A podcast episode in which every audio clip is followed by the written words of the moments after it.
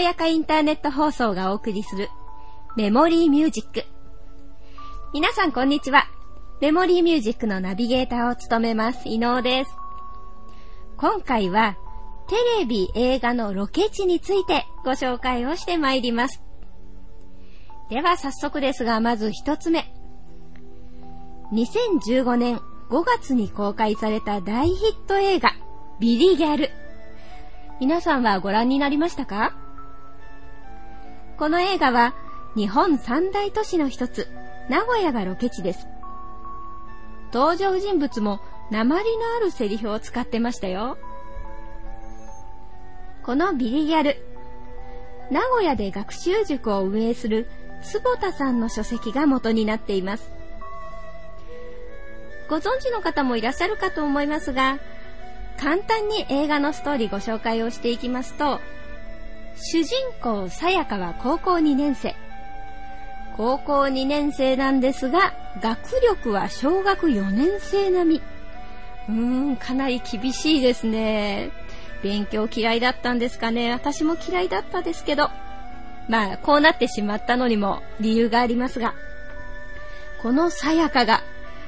塾の先生と出会って指導を受けて慶應義塾大学を目指すという物語です。このビリギャルは実話を元にしている奇跡の少女と学習塾の熱血先生の物語です。そしてこのビリギャル、さやかが女友達4人と走っている街、それかまず繁華街の栄プリンセス大通りです。近くにパルコやロフトなど若者好みのお店がたくさんあって、また飲食店もたくさんあって、昼も夜も楽しめる街です。例えばですけど、今話題の名古屋飯なんかもこの辺りで食べていただけますよ。この街でさやかはカラオケしながら勉強するというような離れ技をやってのけました。このプリンセス大通りから少し北に進むと、街のど真ん中なのに観覧車が。サンシャイン栄ビルの壁面に設置された観覧車は観光客にも人気ですし、もちろんカップルで乗るのも楽しいです。楽しいはずです。私は乗ったことがありません。また、ここにはあの国民的女性アイドルグループの劇場もあります。夜通るとですね、非常にたくさんの、アイドルファンが今や遅しと会場を開くのを待っていたりします。このサンシャイン栄からさらに東へ目を向けると、あんなところに大きな宇宙船がある。巨大宇宙船に見えたのはオアシス21です。上空に浮いたような楕円形の構造物があって、さらにそこには水が張られています。ですので夏も涼しそうな風情が漂っています。ご存知の方もいるかもしれないですが、名古屋って夏蒸し暑いっていうので有名なんですよ。でもここに来るとかなり夜風に当たって涼しい気分というんですかね、味わえますよ。ここでは毎週様々な楽しいイベントが開催されています。ビリギャルのストーリーでいくと、最後には受験が待っています。受験前に神頼みした神社。これが名古屋市千種区にある上野天満宮です。かの菅原道真公も祀られています。学問の神様ですよね。自分の受験はもちろん、子供の受験だったりとか、あるいは友達の受験、いろんな人の合格を祈願してみたらいかがでしょうか。それではここで音楽をご紹介します。森のくまさん英語バージョン、お聴きください。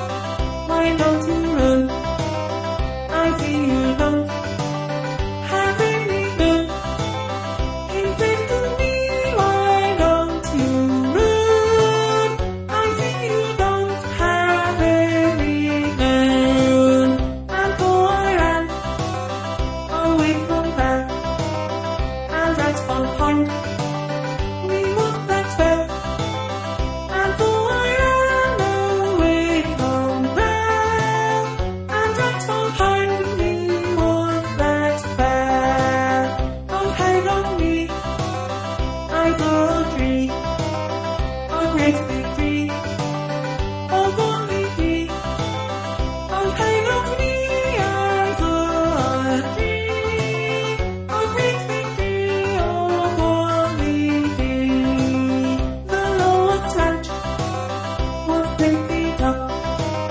I had to jump and pick my luck. The room was much more than picked up. I had to jump and press my luck. And so I jumped into the air. Who is that man? On the way up there. And so I jumped.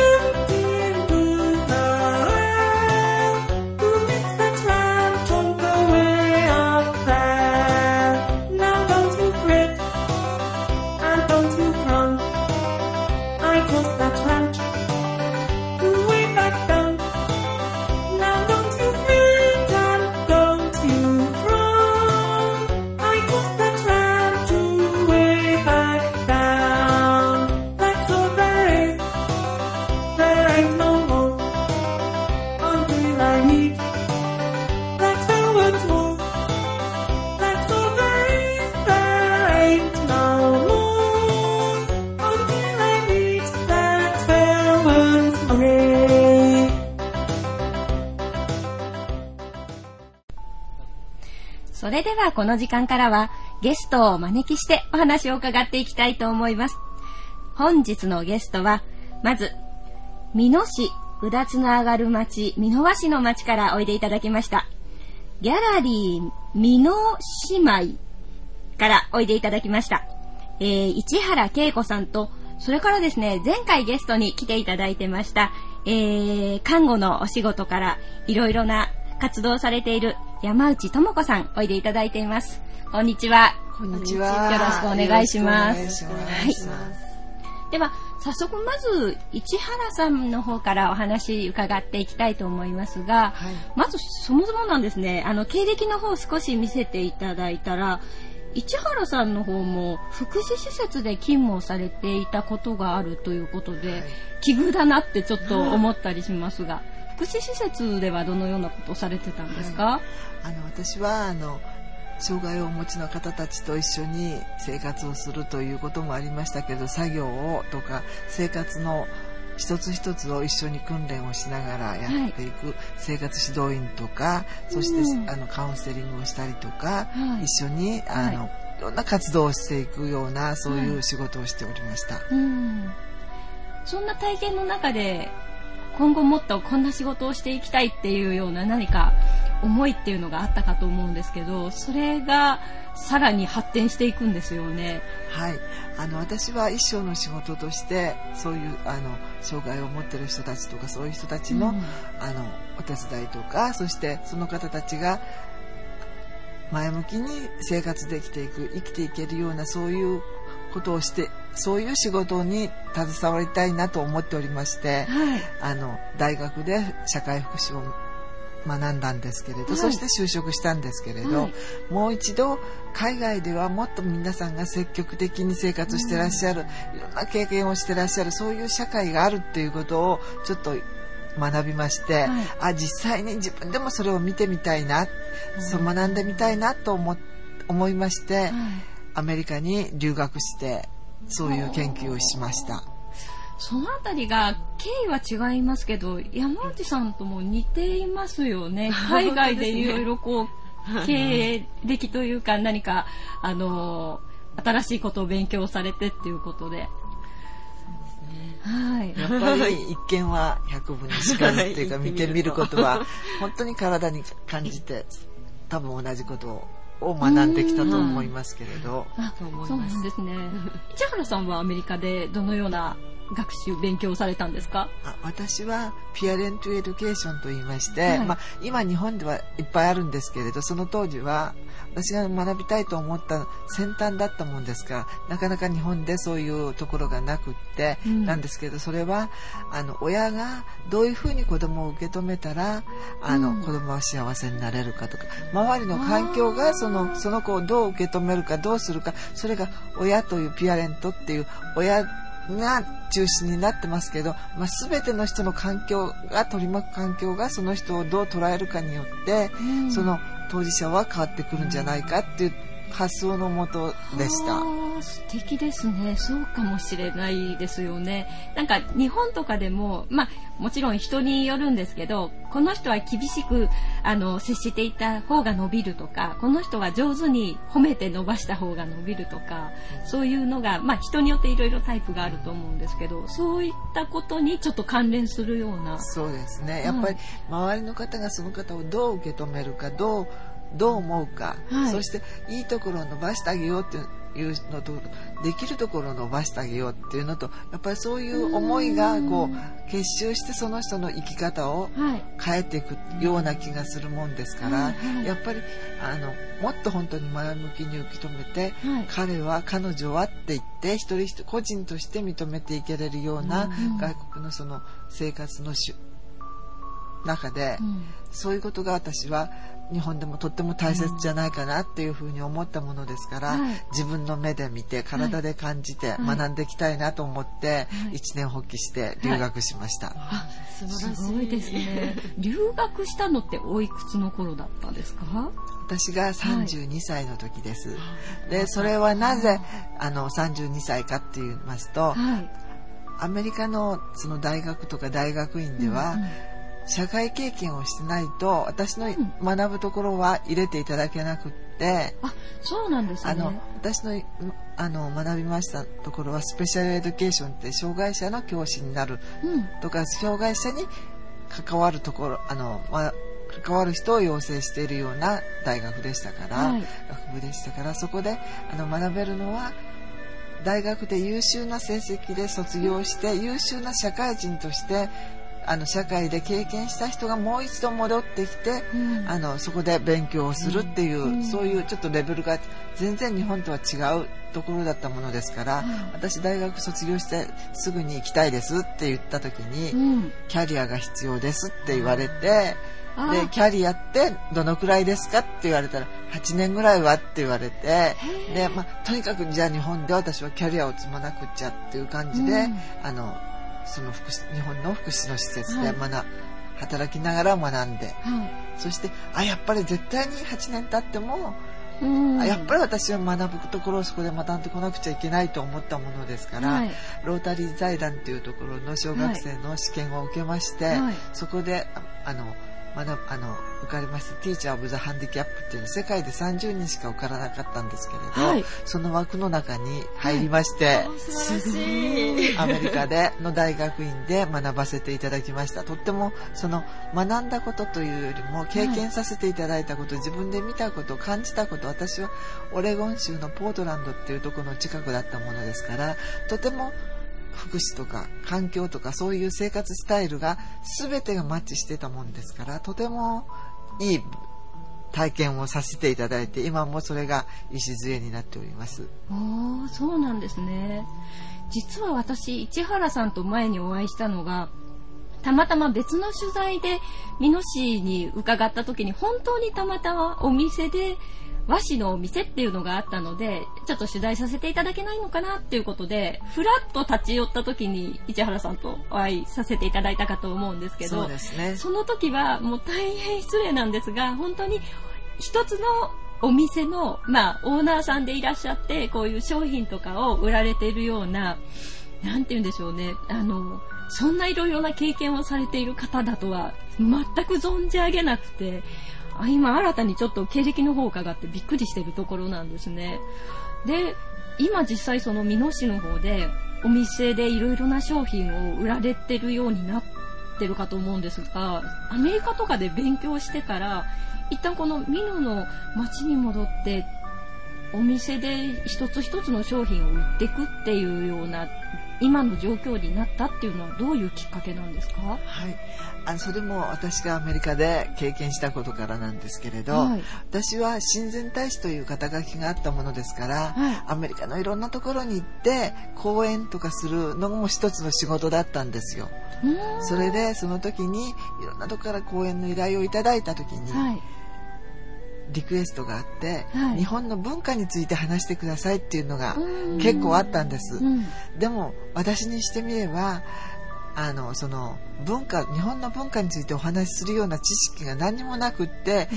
困りましたとかっていうようなこと言ってたら、何でもいいんだよ、おうちの家族のことでもいいし、全てが文化なんだから、あなたの口を通して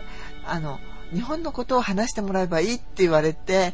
で悩んで、あ、そうだ、私の町には1300年の歴史を持って使われてる和紙があるって思ったんです、うん、それでそのことを話そうと思って、私あんまり英語も得意じゃなかったもんですから、はい、すぐ日本に電話をして、はい、和紙をたくさん送ってちょうだいって言って送ってもらって、はい、そしてその壇上に立って、はい、皆さんに言ったこと、皆さんこれを見てください、この紙をって言って話したんですね、はい、そしたら皆さんが、うんこういう感じで見てくださったんですけれど、はい、その時に私が、この紙には1300年の歴史があるんですよ、歴史を持って好かれてるんですよって言いました、うん、その1300年に皆さんがすごく反応をして、うん、すごいねすごいね、1300年とかっていうのが声が聞こえるんですけれど、でも私にとっては美濃和紙はそんなに大層なものではなく、私の身の回りにいつでもあって古臭いものっていうイメージがあったんですけれど、で私はもう好き方とか、こうやってついてね、こうやってねっていう感じで一生懸命お話をしました。そしたら途中で、私が話す時には必ず大学の学長とか教授たちもついてくるんですよ、はい、そしたら学長がひゅっと手を挙げて、質問がありますって言うんです、私早く喋っちゃわないと英語忘れちゃうから、早く喋っちゃう、終わりにしたいんですよって、本当にそういう感じだったんですよ。その学長は黙ってられなくって、その和紙の将来性について、僕はとても興味があって聞きたいんだけど、美濃和紙に興味があるから聞きたいんだけれど、後継者はいるの、経済活動はどうなの、あれはどうなの、こうなのっていっぱい質問をしました。私はとっさにそんなこと言われても困っちゃうなと思いながらも、残念ですけれどっていう言葉しかなかったんです。後継者があるわけで、将来的展望があるわけでもなく、だんだん廃れていく社用産業ですから、こうですよ、ああですよで、美濃和紙は障子紙として発展してきたものですから、生活の洋風化の中でだんだんと本当に廃れていって、もうだんだん最盛期には2000軒の紙すき屋さんがあったんですけれど、今はもう5、6軒 10軒足らずしかないような現状の中で、そういう展望についてお話しすることも何にもできなかったんですね、そうしたら学長が最後に、恵子、あなたがアメリカで研究していることは素晴らしいことだと思うけれど、でも日本にとって1300年の歴史ある和紙が途絶えていくっていうことは、もっともっと寂しいことでいけないことだから、早く日本に帰って紙好きになれって言われました紙好きですか私は、学長分かってるでしょ、私が世界で30人しか受からない試験で頑張ってきて、もうみんなに空港まで送っていただいてきてるのに、卒業証書も持たずに紙好きになりますって言って帰ったら、みんなどう思うって思わず言えちゃったんですよ、はいはい、でも忘れないでくださいねって言われたんです、で私とかって思いながら、まあ仕方ない、まあそういう話は聞いとこうっていうただそれだけぐらいだったんです。でも私にとってはもう卒業することが先決ですから、もう一生懸命勉強して、もう頑張りました。はい、そして卒業式の時、運よく卒業式の時に壇上に上がって私は免状をもらいました。そしたらその時に学長が、恵子よく頑張ったね。日本に帰っても和紙のことは忘れないでくださいねってもうしつこく壇上でもう日本語で言うんですよで私、日本語なんだ、まだ覚えてたのかとかって思いながらもでもやっぱり外国の方にとって大切なものなんだろうな、はい、私たちは日本人として日本の文化をなおざりにしてるんだろうなって思って、はいはいはい、私は社会福祉のそういう勉強をしてたものですから、はい、日本に帰って今までとは違う福祉のシステムを作らなくちゃいけないと思ってたものですから、帰ってきて、はい、また前と同じような仕事に入ったんですけれど、でもやっぱり違う、私の目指すものはこれじゃないっていう感じで、私はお涙ちょうだい、かわいそうな子たちにっていうんじゃなくって、自分たちで頑張ってます、やってます、私たちは税金がちょびっとでも払えるような生き方をしてますっていう風な世の中を作っていかないと、前向きに胸を張って生きることはできないんじゃないかなって思ったものですから、私はみんなとは違うやり方をしようと思って会社を作ろうと思いました。すごいですね。それも和紙で、私お金ないから自分の持ってるお金の全てを出して会社を設立しました。それは TJP コーポレーション、トラディショナルジャパニーズペーパーっていう意味なんですけど、日本の伝統的な日本の和紙っていう意味合いの会社を作りました。でそれはなぜかって世界に羽ばたきたいっていうこともあったんですけれど、和紙ってとても優しい素材ですから、折ったり曲げたり貼ったりで誰でも参加できる仕事ですから、それでデザインを起こすものがちょっと工夫をすればよそとは違うものができるんじゃないかっていう、すごく安易な気持ちで、和紙を素材とした会社を作ろうっていう感じで作りました。それは学長が言ってたこととも合うし、私の周りにも神はあるし、これは一石二鳥、美濃神の伝統を守ることも、そして美濃市の産業にも貢献できるかもしれないっていう思いで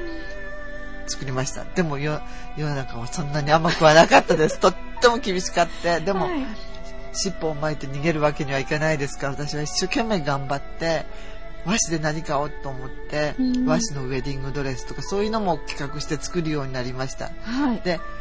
まあでも作っても本当に作ってもみんなに知名度があるわけじゃなくて、ただ一生懸命頑張るっていうところだったんですけれど、その時にあんた頑張ってるんだからどっかで展覧会やったらいいんじゃないってある方が言われて、展覧会やるって言ったってね、私お金もないしそんな作品があるわけじゃないから、じゃあ近くに美濃の公民館が、中央公民館というところがあるからそこでやったらどうって言われて、大変だと思いながら、でも、やってみようと思ってやらせていただきました。そしたらすっごい人がよそからも来ていただいて見ていただいて、その時に新聞社が2社来て取材に来てくださって、本当のちっちゃな記事ですけれど、出してくださいました。そしたらそれから3ヶ月経った後に雑誌社から電話がかかってきて、あなたこういうことしてるらしいけれど、うちの雑誌の特集に出てって言われて、私あんまりそういうの日本にいなかったからよくわからなくて、どういう雑誌かわからなくて、でどういう雑誌ですかって聞いたら、有名なメジャーな雑誌社の名前を言われたから、まあここだったらまあいいかって感じでいいですよって言ったら、じゃあいいよ、出しますからって言って、出してくださって、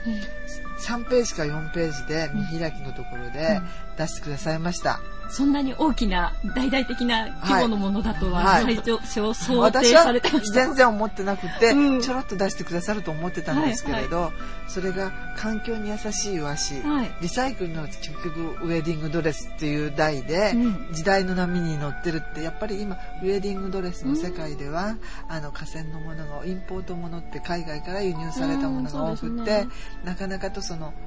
後の始末、取っておくときにすっごいかさばっちゃったりだとか、捨てようと思っても化学繊維ですから、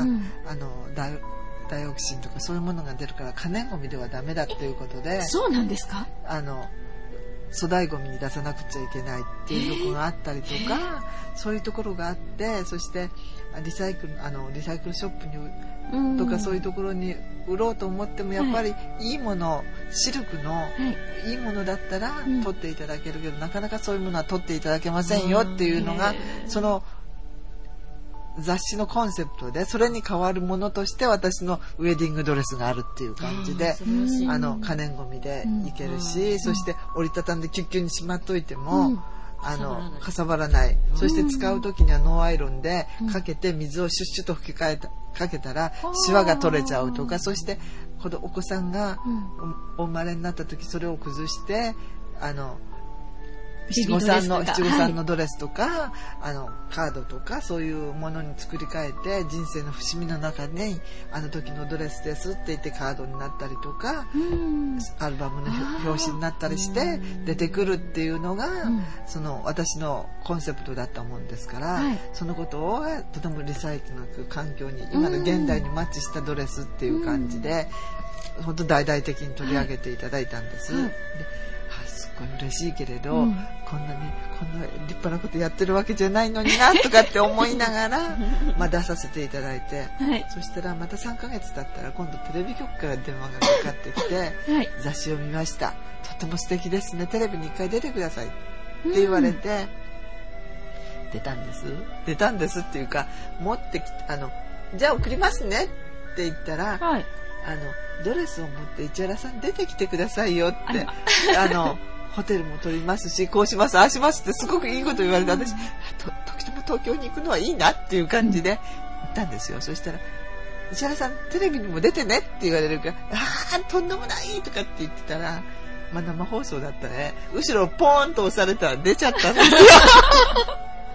よもう出ざるを得ないですよね。でもう出ちゃったらもう引っ込めないからって言って喋ったんですよ、うん、そしたらディレクターが、市原さんきっと受けると思うから、うん、きっと問い合わせがあるから、うん、下でスーパーで、うん、名前を出していいって言われて、うん、でもそんなに